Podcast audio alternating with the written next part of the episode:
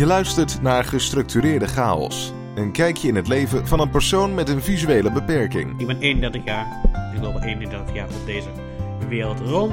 En ehm, ik heb een visuele beperking. Productie en presentatie Sander van Merendonk. Welkom weer bij een nieuwe aflevering van Gestructureerde Chaos. De podcast die gaat over alles wat er in mijn leven zo'n beetje gebeurt en wat ik meegaat. De afgelopen twee weken was het weer redelijk rustig. Nou, een beetje hetzelfde als hiervoor. De maatregelen rondom het virus zijn weer bijgesteld. Dit betekent dat een hoop dingen weer veranderd zijn. Je mag weer met meer mensen buiten zijn. Je mag weer drie mensen bij je thuis ontvangen. En daarnaast zijn ook weer een hoop dingen opengegaan, wel met mindere capaciteit. Dan kun je denken aan bijvoorbeeld de bioscoop, theaters, dierentuinen, maar ook de pretparken. Dan gaan we nu even verder naar de rest van het nieuws. Een aantal bewustwordingsdingetjes waar ik gewoon iedere keer op terugkom. Jullie zullen misschien al gek worden van sommige dingen. Maar toch wil ik ze nog graag benoemen, zodat ze ook op de radar blijven. Want ik vind het wel van belang. Allereerst natuurlijk het feit dat de geleidelijnen nog steeds niet super vrij zijn. Ik heb net hier in een dorpje een situatie meegemaakt. Waardoor er van alles op de geleidelijnen stond. Want ze zijn hier in het dorp eh, bezig om de Rabobank te verbouwen. Maar ik kwam opeens van allerlei containers en dingen tegen. Waardoor ik opeens van de stoep af moest en de straat af moest. Wat niet echt een veilige route voor mezelf is. Maar het moest nou eenmaal. En nu weet ik gewoon dat ik daar omheen moet. Of een andere kant moet kiezen. Een andere weg. Zodat dat beter ook voor mezelf is. Er niet zo heel veel aan doen. Want dat moet nou eenmaal gebeuren, die wegzaamheden. Maar toch blijft het feit dat er te veel obstakels op deze lijnen staan. Dus ik wil ook met klem zeggen: zet niets op deze lijnen neer, want dit kan tot gevaarlijke situaties leiden, waardoor er misschien ongelukken kunnen gebeuren en dat er misschien ook doden gevallen in het ernstige geval. Maar daar gaan we voorlopig niet van uit. Dat hoop ik ook gewoon niet. Maar wees er gewoon bewust op. Zet gewoon niets op deze lijnen neer. Want wij als blinden hebben deze lijnen nou eenmaal nodig om onze weg gewoon goed te kunnen vinden. Dus dan is het eigenlijk uh, zonde als daar gewoon dingen op staan. Puur om het feit omdat mensen dat niet weten. Een stukje onbegrip. Dus daarom geef ik het graag in deze show aan jullie als luisteraar mee. Dat het gewoon niet handig is. Daarnaast is het voor ons ook lastig te zien. En dat blijft ook lastig. Om die anderhalve meter afstand goed in te schatten. Dat geldt zowel voor ons als voor onze uh, trouwe viervoeters, waar we het ook vandaag over gaan hebben, hoe dat allemaal in elkaar zit. Maar die kunnen inderdaad niet de anderhalve meter inschatten. Dat zijn ze ook niet gewend om dat te doen. Dus daarom wil ik ook aanbevelen om daar als ziende gewoon goed op te letten. Dat die anderhalve meter ook gewaarborgd blijft. Want dat is voor beide partijen natuurlijk van ontzettend groot belang dat deze afstand zo blijft. Zeker buiten. We doen het niet expres, maar we zien het gewoon niet. En dit is gewoon heel erg als je dat zintuig mist, sowieso natuurlijk. Maar daarom de vraag ook aan de ziende passant om deze afstand in acht te houden, zodat deze gewoon goed blijft. Wat ook voor de honden betrekking heeft, is natuurlijk de decembermaand die er weer aankomt. En dan bedoel ik vooral het nieuwe jaar, het oud en nieuw. En daar erbij horende vuurwerk, wat nu trouwens al aan de gang is. En dit is gewoon schrikkend voor de hond. Het kan sommige honden zo erg doen schrikken dat ze afgekeurd moeten worden. Zeker als het naast ze gebeurt, als het vuurwerk naast hen neerkomt. Want dan kan het zelfs gevaarlijke gevolgen hebben. Dus dat moeten we gewoon niet hebben. Maar ook uh, zonder hond is het gewoon gevaarlijk. En daarom ga ik ook zelf in de periode tussen kerst en oud en nieuw liever niet op pad. A, omdat ik niet weet waar het gebeurt. Ik kan het niet lokaliseren. B, word ik daar ontzettend door afgeleid in mijn oriëntatie. En C, eh, kan ik er ook zomaar in gaan staan, omdat ik het gewoon niet zie liggen. En ik vraag me ook af of je het voelt met je stok. Ik heb er geen ervaring mee, maar ik denk niet dat je het kan voelen. Dus dan uh, ontplof je misschien in het ergste geval. Ja, dat, dat moet je gewoon niet hebben. Dat is gewoon uh, niet goed dat dat gebeurt. Dat, dat lijkt me niet goed. Dus daarom worden er ook van allerlei campagnes voorgevoerd. En let er gewoon op, een beetje op. Steek gewoon geen vuurwerk af in de buurt van honden. En dan maakt het geen eens uit of het een hulphond is of een gewone hond. of een ander beest, doe het gewoon niet. Dit is niet een leuk grapje als beesten daardoor gewond raken of doodgaan. Dat eh, is gewoon niet goed. En laten we dat vooral ook niet doen, zou ik zo zeggen. Wat verband houdt met geleidehonden, is dat je ze gewoon niet mag afleiden als je ze in tuig ziet lopen. Even voor duidelijkheid, een tuig is meestal een ijzeren ding van metaal, of in ieder geval een dekje in het wit. Of licht, ik ben zelf kleurblind, maar volgens mij is het wit. Maar daarop vaak ook een tekst. Niet aaien of niet afleiden, alstublieft. Of een iets andere tekst in die trant. Maar toch gebeurt het te vaak dat geleidehonden worden afgeleid door passanten. Gewoon omdat ze er zo lief uitzien, zo aardig zijn, zo schattig. Maar doe het gewoon niet. Want als je ze afleidt, dan kunnen er gevaarlijke situaties ontstaan. Je kunt opeens tegen een obstakel aanbotsen. Je kunt uh, van de trap afvallen. Er kan van alles gebeuren.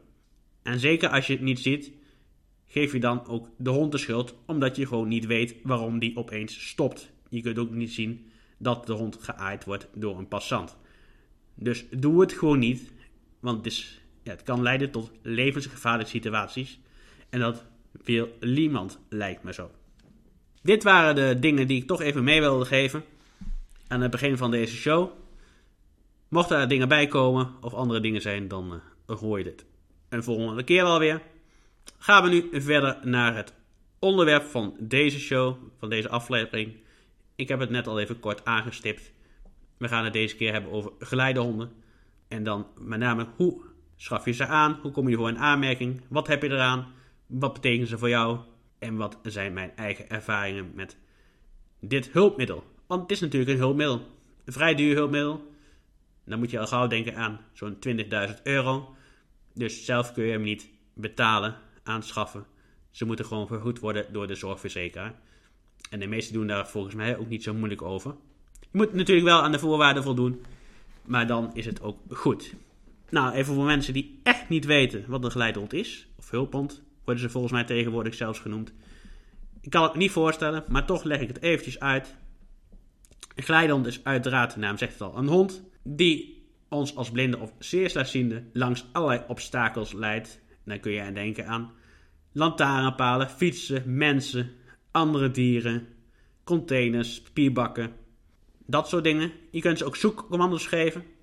Dan zoeken ze bijvoorbeeld naar een zebra, een deur, een trapleuning of whatever. Je kunt ze direct niet benoemen. Of ja, ze kunnen in ieder geval veel wat dat betreft. En verder is het ook gewoon een, een maatje.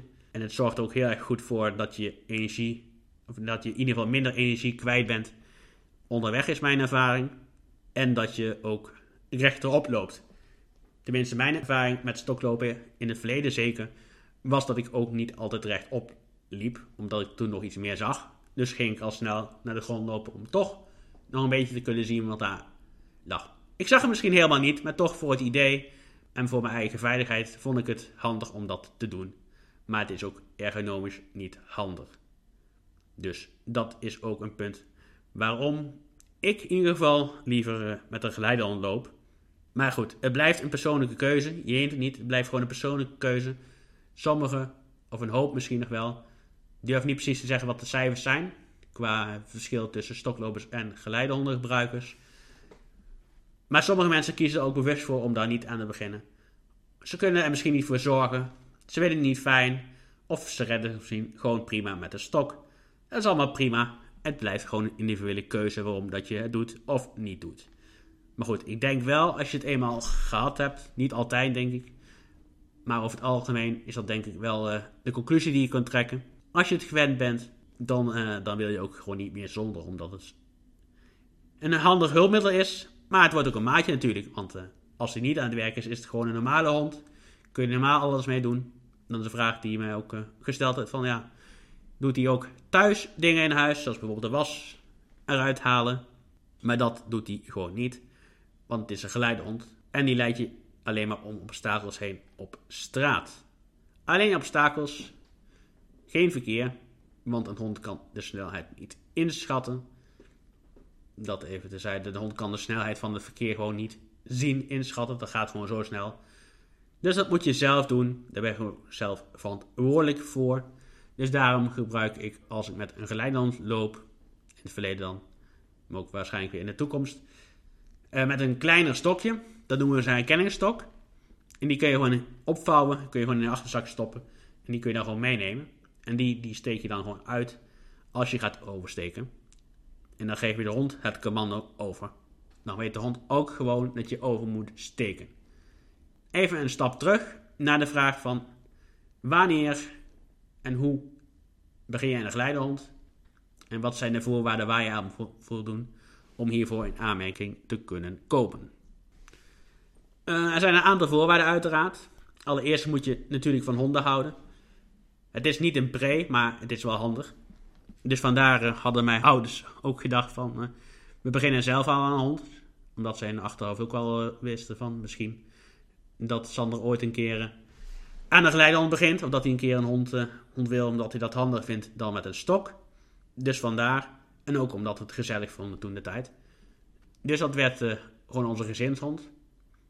En toen na tijd, en ik zag de omgeving, is niet de reden om gelijk een hond te nemen, maar um, dacht ik toch van ja, misschien is het toch wel handig. Alleen wist ik nog niet of ik er per se profijt aan had. Dus vandaar heb ik toen bij het KGF een open dag aangevraagd. En ben ik daar gewoon naartoe gegaan om eens te ervaren. Wat is het nou eigenlijk om met een geleidehond te lopen? Want ik had geen flauw benul wat voor voordeel het zou kunnen zijn op dat moment. En dan praten we over uh, nagenoeg tien jaar geleden. Of tien jaar geleden in principe al. Tijd gaat snel. Maar toen uh, was ik op een open dag. Toen heb ik het ervaren en toen was ik eigenlijk wel, wel over. Ja, toen wist ik eigenlijk wel van... Dit is toch super handig. En veel fijner. Zeker in drukke situaties in de stad en zo. Met een hoop verkeer lopen de, mensen. Dat je met een hond op in plaats van een stok. Omdat het... Ja, dat was voor mij in ieder geval duidelijk. Dus dat was punt 1. Even terug naar de voorwaarden. Want uh, het was punt 1 van de voorwaarden. Verder moet je genoeg werkaanbod hebben. Dit houdt in dat je een genoeg moet doen op een dag, waarvoor je de hond ook kan gebruiken. En volgens mij over het algemeen is de regel dat je een uur of anderhalf uur werkaanbod per dag moet hebben, gemiddeld zo'n beetje. Komt niet zo nauw, wordt ook niet zo nauw gecontroleerd, maar in ieder geval is het wel handig dat de hond genoeg te doen heeft, want anders gaat hij of zij zich natuurlijk in huis vervelen. Gaat die dingen slopen, gaat hij op de bank liggen dat moet je gewoon allemaal niet hebben. Dat wil je gewoon helemaal niet. Dus zorg daarvoor. Daarnaast is het belangrijk dat je uiteraard voor de hond zorgt. Je moet hem uh, zo'n beetje drie tot vier keer uitlaten. In weer en wind. Dus ook als het sneeuwt of hard regent, moet je toch op een gegeven moment een keer naar buiten. Want ja, je wilt natuurlijk ook niet dat je huis vuil wordt van de ontlasting van je hond. Dat moet je gewoon niet willen. Dus dan uh, moet je gewoon naar buiten. En dat is ook goed voor jezelf, want dan blijf je toch meer in beweging. Dus in beide een win-win situatie zou ik zeggen. Dus dat. Plus de hond moet ook in ieder geval een paar keer per week los kunnen lopen. En los bedoel ik ook echt los, dus zonder riem, zonder tuig. Dat ik gewoon even hond kan zijn, kan spelen met andere honden. Of met een bal, of gewoon kan rennen, of met een stok. Maakt niet uit, maar je moet in ieder geval sowieso ongeveer een half uur kunnen rennen. Even lekker hond kunnen zijn, lekker kunnen spelen, rouwdouwen. In de klei, in de modder. Of zwemmen als hij daar zin in heeft. Maakt het allemaal niet uit. Maar dat heeft hij ook gewoon nodig. Om gewoon even te ontspannen, even te chillen. Dan werkt het tot het rook na een dag werk. Tenminste, ik wel. Als ik thuis woon na een lange dag. Dan wil ik even lekker zitten, even ontspannen, even chillen.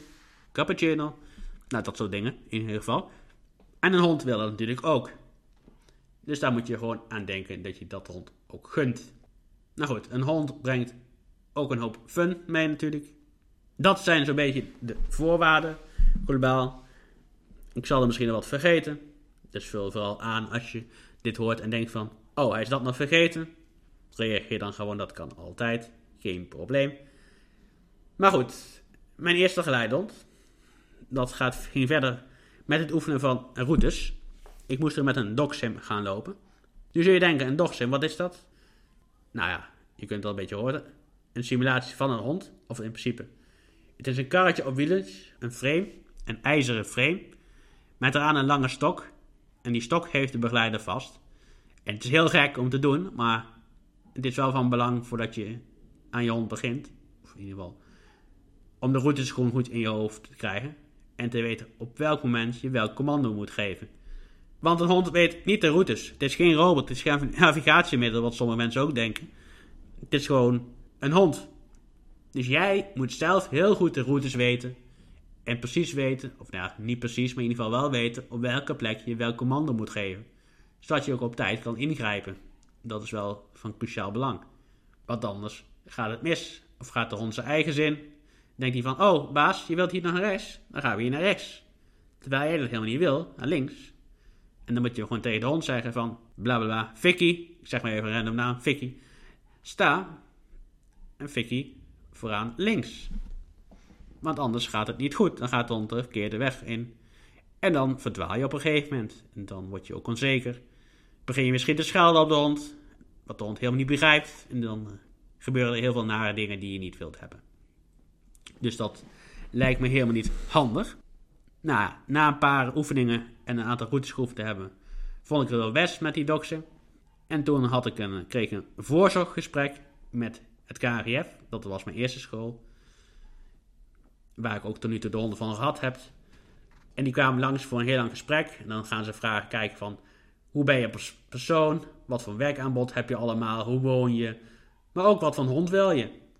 En daarnaast gaan ze naar buiten om met die dokter meer tempo te bepalen. Zodat ze ook kunnen kijken van... Klopt het tempo van die hond wel bij jouw tempo?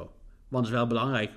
Want je moet wel zelf een team kunnen... Of samen in ieder geval een team gaan vormen dat je in ieder geval samen hetzelfde looptempo hebt en aan kan houden. Dat is wel van cruciaal belang. Nou goed, dat gesprek was dus geweest. En ik had gezegd van ja, even niet, want ik heb het even druk, ik kom even niet uit. Om op de wachtlijst te, gaan, te staan. Maar dat ging zo snel dat ik na drie maanden al een telefoontje kreeg van uh, Sander. We hebben een hond van jou. En uh, we komen om, ja, om kennis te maken met die hond. Dit uh, was mijn eerste hond, Umar. En nou, ze kwamen dus langs. Het is wel een kort moment, dus dat is wel lastig om echt te bepalen van is het hem of is het hem niet. En uh, ja, daar krijg je dan ook 24 uur bedenktijd voor. Dus die heb ik genomen.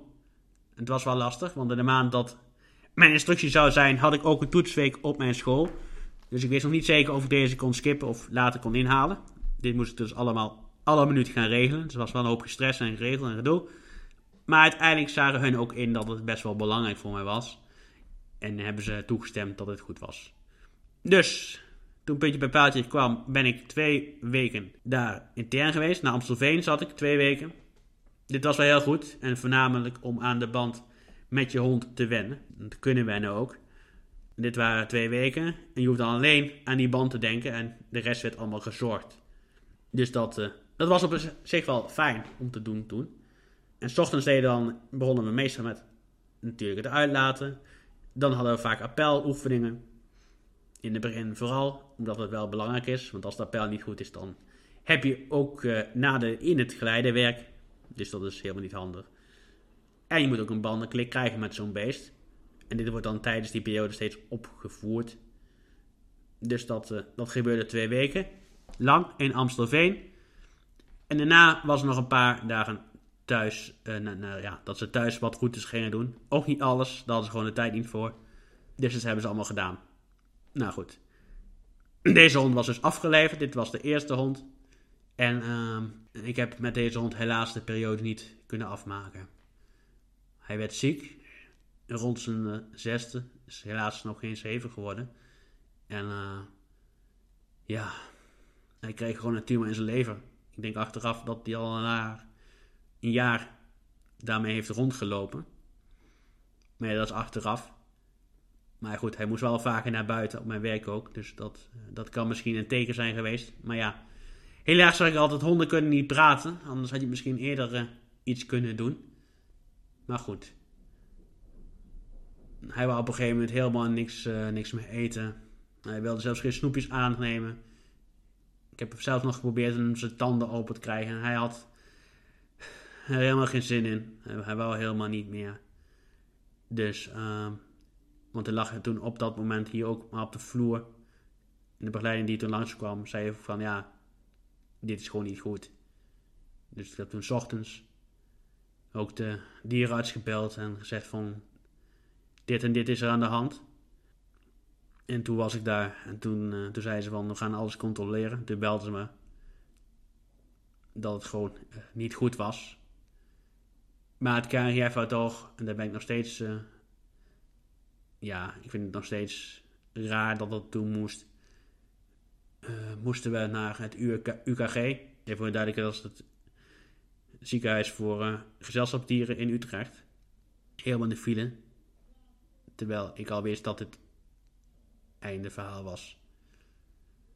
Het was, uh, ja. Hij had een tumor in zijn leven voor 70%. Ze konden nog wel uh, opereren, maar. Um, ja, het was. Het was einde oefening gewoon. Uh, ik had zoiets van: laat hem maar, laat hem hier doodgaan. En ik heb er nog steeds moeilijk mee, maar laat hem maar doodgaan. En begraven hier in de tuin. Dat is gewoon beter. Beter voor hem. Niet voor mij. Ik ga hem ontzettend missen. Dat hoor je nu ook wel, dat mag je best weten. Ik mis hem nog steeds. Maar hij had nu ook al lang niet meer geleefd. Want anders was hij nu. Even kijken, hij was van 2009. Juni 2009. Dan was hij nu ja, het had misschien gekund. Was hij 11 geweest, 11,5. Dus ja, het had gekund, maar ja, liever niet. Hij heeft het heel goed gehad. Ik heb er geen spijt van. Maar goed, ik moest verder. Opeens had ik dus geen hond meer. Dus moest ik ook weer gaan stoklopen. En ik heb toen uh, achteraf, misschien iets te snel, oh, dat zul je nooit goed weten, gedacht: ik wil gelijk weer een nieuwe hond. Dus we zijn ze hier weer geweest. Ik ging de hele rit weer verder. Alleen deze keer duurde het iets langer. Ik moest zeven maanden wachten. Alleen de fout die ik gemaakt heb, is dat ik vroeg om een energiekere hond dan Umar. En die kreeg ik dus ook. Want Guido had energie voor 10. Die sprong iedereen omver als ze binnenkwamen. Dat was echt eh, een catastrofe soms. Laat ik gewoon zeggen zoals het is. En is geweest. Dus ja, dit kostte mijzelf heel veel energie. Dit paste totaal niet echt bij mijn energiebalans. Dus ik heb hier wel te lang mee doorgelopen. Omdat ik denk gewoon hoopte dat het goed zou komen. Maar het bleef zo en het kwam niet goed. Het was een lieve hond, maar deze hond had gewoon een ruimte nodig waar hij gewoon kon rennen de hele dag. Zodat hij echt zijn energie gewoon de vrijloop kon laten. Kan laten. Dat uh, is voor hem gewoon goed. Dus ja, die heb ik gewoon laten ophalen. Het was gewoon uh, geen match. Bleek af, eraf. Dus dat heb ik ook gewoon accepteren en mezelf moeten toegeven. Alleen, de Emma was al te ver overgelopen, maar goed. Toen natuurlijk weer de mode opnieuw gestart. Wel beter gekeken van, ja, wat past dan wel bij jou? Wat past niet bij jou? En toen kwam er mij, kwam Elen dit was een hond die gevoelige darmen had. En in het begin dacht ik van dat komt wel goed. Dat overleven we op zich ook wel. Maar ze had, ja, dat is eigenlijk Labrador's eigen. Dat maakt op zich niet uit. Maar in combinatie met haar gevoelige darmen werd het op een gegeven moment toch ook psychisch een probleem. En ik zat dan ook psychisch niet helemaal goed in mijn vel. Dus er zit ook meer een opstapeling van factoren en dingen. Waardoor ik uiteindelijk toch heb gezegd van eh, ja, neem dat maar mee. En kijk maar of ze ergens anders beter tot terecht komt. Want qua geleidewerk deed ze het prima. Daar had ik helemaal geen klachten over. Het was meer dat continue vreten. En die darmen en dat in combinatie. Dus dat. En op dat moment dacht ik ook van... Ik hoef helemaal geen geleiderhond meer. Het is helemaal niks. Ik ga gewoon stok lopen. Punt. Maar toen, na nadenken en weer tot mezelf komen en opkrabbelen toch gekeken van, ja, weet ik het dan nog niet? En toen besloten om naar DCN te gaan. Dit is toch een iets kleinere school. Kijk er meer naar een combinatie en maatwerk, waar ik ook gewoon heilig in geloof. En toen heb ik ook een heel goed gesprek gehad met de instructeur, met Pieter Jan Blok. Daar heb ik een uur over de lijn gezeten. Of aan de lijn gezeten, moet ik zeggen natuurlijk. En toen afgesproken van, ik denk er even twee weken over na. En dan schrijf ik een profiel Want daar werken ze anders. Daar schrijf je zelf een profiel van. Wat is je situatie? Wat is je werk? Wat zoek ik wel rond? En wat wil je wel in een hond? Wat wil je niet in een hond? Dus dat heb ik allemaal gedaan. Ik heb met twee vrienden gespart. Die zeiden ook van ja, ligt niet helemaal aan jou. Dus ik sta nu al ruim een jaar daar op de wachtlijst. Alleen het gaat wat langer duren door het virus. Maar ook een iets strengere selectie. Omdat sommige honden toch teruggestuurd worden. Omdat ze gewoon wat minder goed zijn. Of gewoon niet geschikt zijn voor het geleidehondenwerk. En dat is prima. Maar laat ze dan gewoon uh, normaal hond zijn. Want ook die hebben gewoon recht op leven natuurlijk. Ja, blijven honden. Maar ze zijn gewoon niet goed genoeg om mensen te helpen over straat. Dan zijn ze waarschijnlijk zo afgeleid door andere prikkels. Dat ze niet op hun baas kunnen letten. Of er niet voor kunnen zorgen dat hij of zij niet tegen bepaalde obstakels aankomt. Er zijn nog twee andere scholen. Even tot slot. Wel handig om die ook even te vermelden. Dus nog een stichting die belangen behartigt voor alle hulphonden. De twee scholen die ik nog niet heb genoemd is de school van Gauws Geleidehonden. Deze is opgestart door Martin Gauws, jullie al wel bekend van zijn tv-programma's. Maar deze is inmiddels overgenomen door zijn zoon Serge. En dan is er nog een school, Herman Jansen. En deze school is volgens mij ondertussen ook overgegaan op de zoons. Nou, misschien zit Herman er zelf nog wel in. Maar in ieder geval, dit zijn nog twee andere scholen die bestaan. En er is ook nog een nieuwe school opgericht, een vijfde school. Maar daar is de naam maar even van ontschoten. Dus excuse me. En de stichting die is opgericht heet de stichting GA. Dus waarschijnlijk een afkorting van geleide assistentiehonden. Maar dat vul ik nu even zelf in.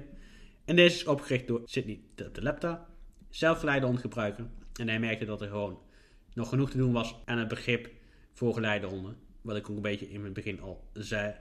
En dat ben ik ook volledig met hun eens. Dus dat is gewoon mooi dat die stichting is opgericht. En dat ze gewoon heel goed, goed, heel goed werk doen voor mensen met geleidehonden. En dan kun je denken aan de vuurwerkactie. Die ik in het begin ook al even heb aangestipt. Maar ook problemen met weigeringen. Als mensen gewoon geweigerd worden met hun hond. Ik heb het verleden ook wel eens meegemaakt. Sta je gewoon bij een restaurant, wil je gewoon een hapje gaan eten. En dan zegt de eigenaar van, ja, u bent welkom, maar uw geleidehond bent niet welkom. Ja, in principe voelt dat natuurlijk gewoon dat je zelf wordt geweigerd. Want die hond hoort gewoon bij jou. Dat ben jij ook. Dus dat kan gewoon niet. Of dat willen ze gewoon niet. En zeker in de huidige maatschappij, ook met de ratificatie van het VN-verdrag, mogen ze dat volgens mij ook helemaal niet meer. Dus als je het echt gewoon niet eens bent, zou je eventueel, als je het echt wil en een hoop energie voor hebt, naar het college voor de rechten van de mens kunnen stappen. Nou goed, dat is wel een stap te ver wat mij betreft, maar er zijn mensen die dat uh, gewoon doen. Dat zijn even de stichtingen geleidehondenscholen. Verder nog, nog even een laatste. Er is ook nog een themagroep voor geleidehondgebruikers die af en toe activiteiten organiseren. Die is onderdeel van de overrichting. Dus die is ook nog. Nou ja, daar hebben we alles genoemd over geleidehonden wat mij betreft op dit moment. Mocht je als luisteraar nog vragen hebben of dingen willen aangeven, dat kan altijd. Ik kom hier uiteraard op terug als ik weer een instructie heb met mijn nieuwe geleidehond. Dat voor later. Bedankt voor het luisteren en vergeet je niet te abonneren op deze podcast te vinden op de bekende platforms. Tot gauw!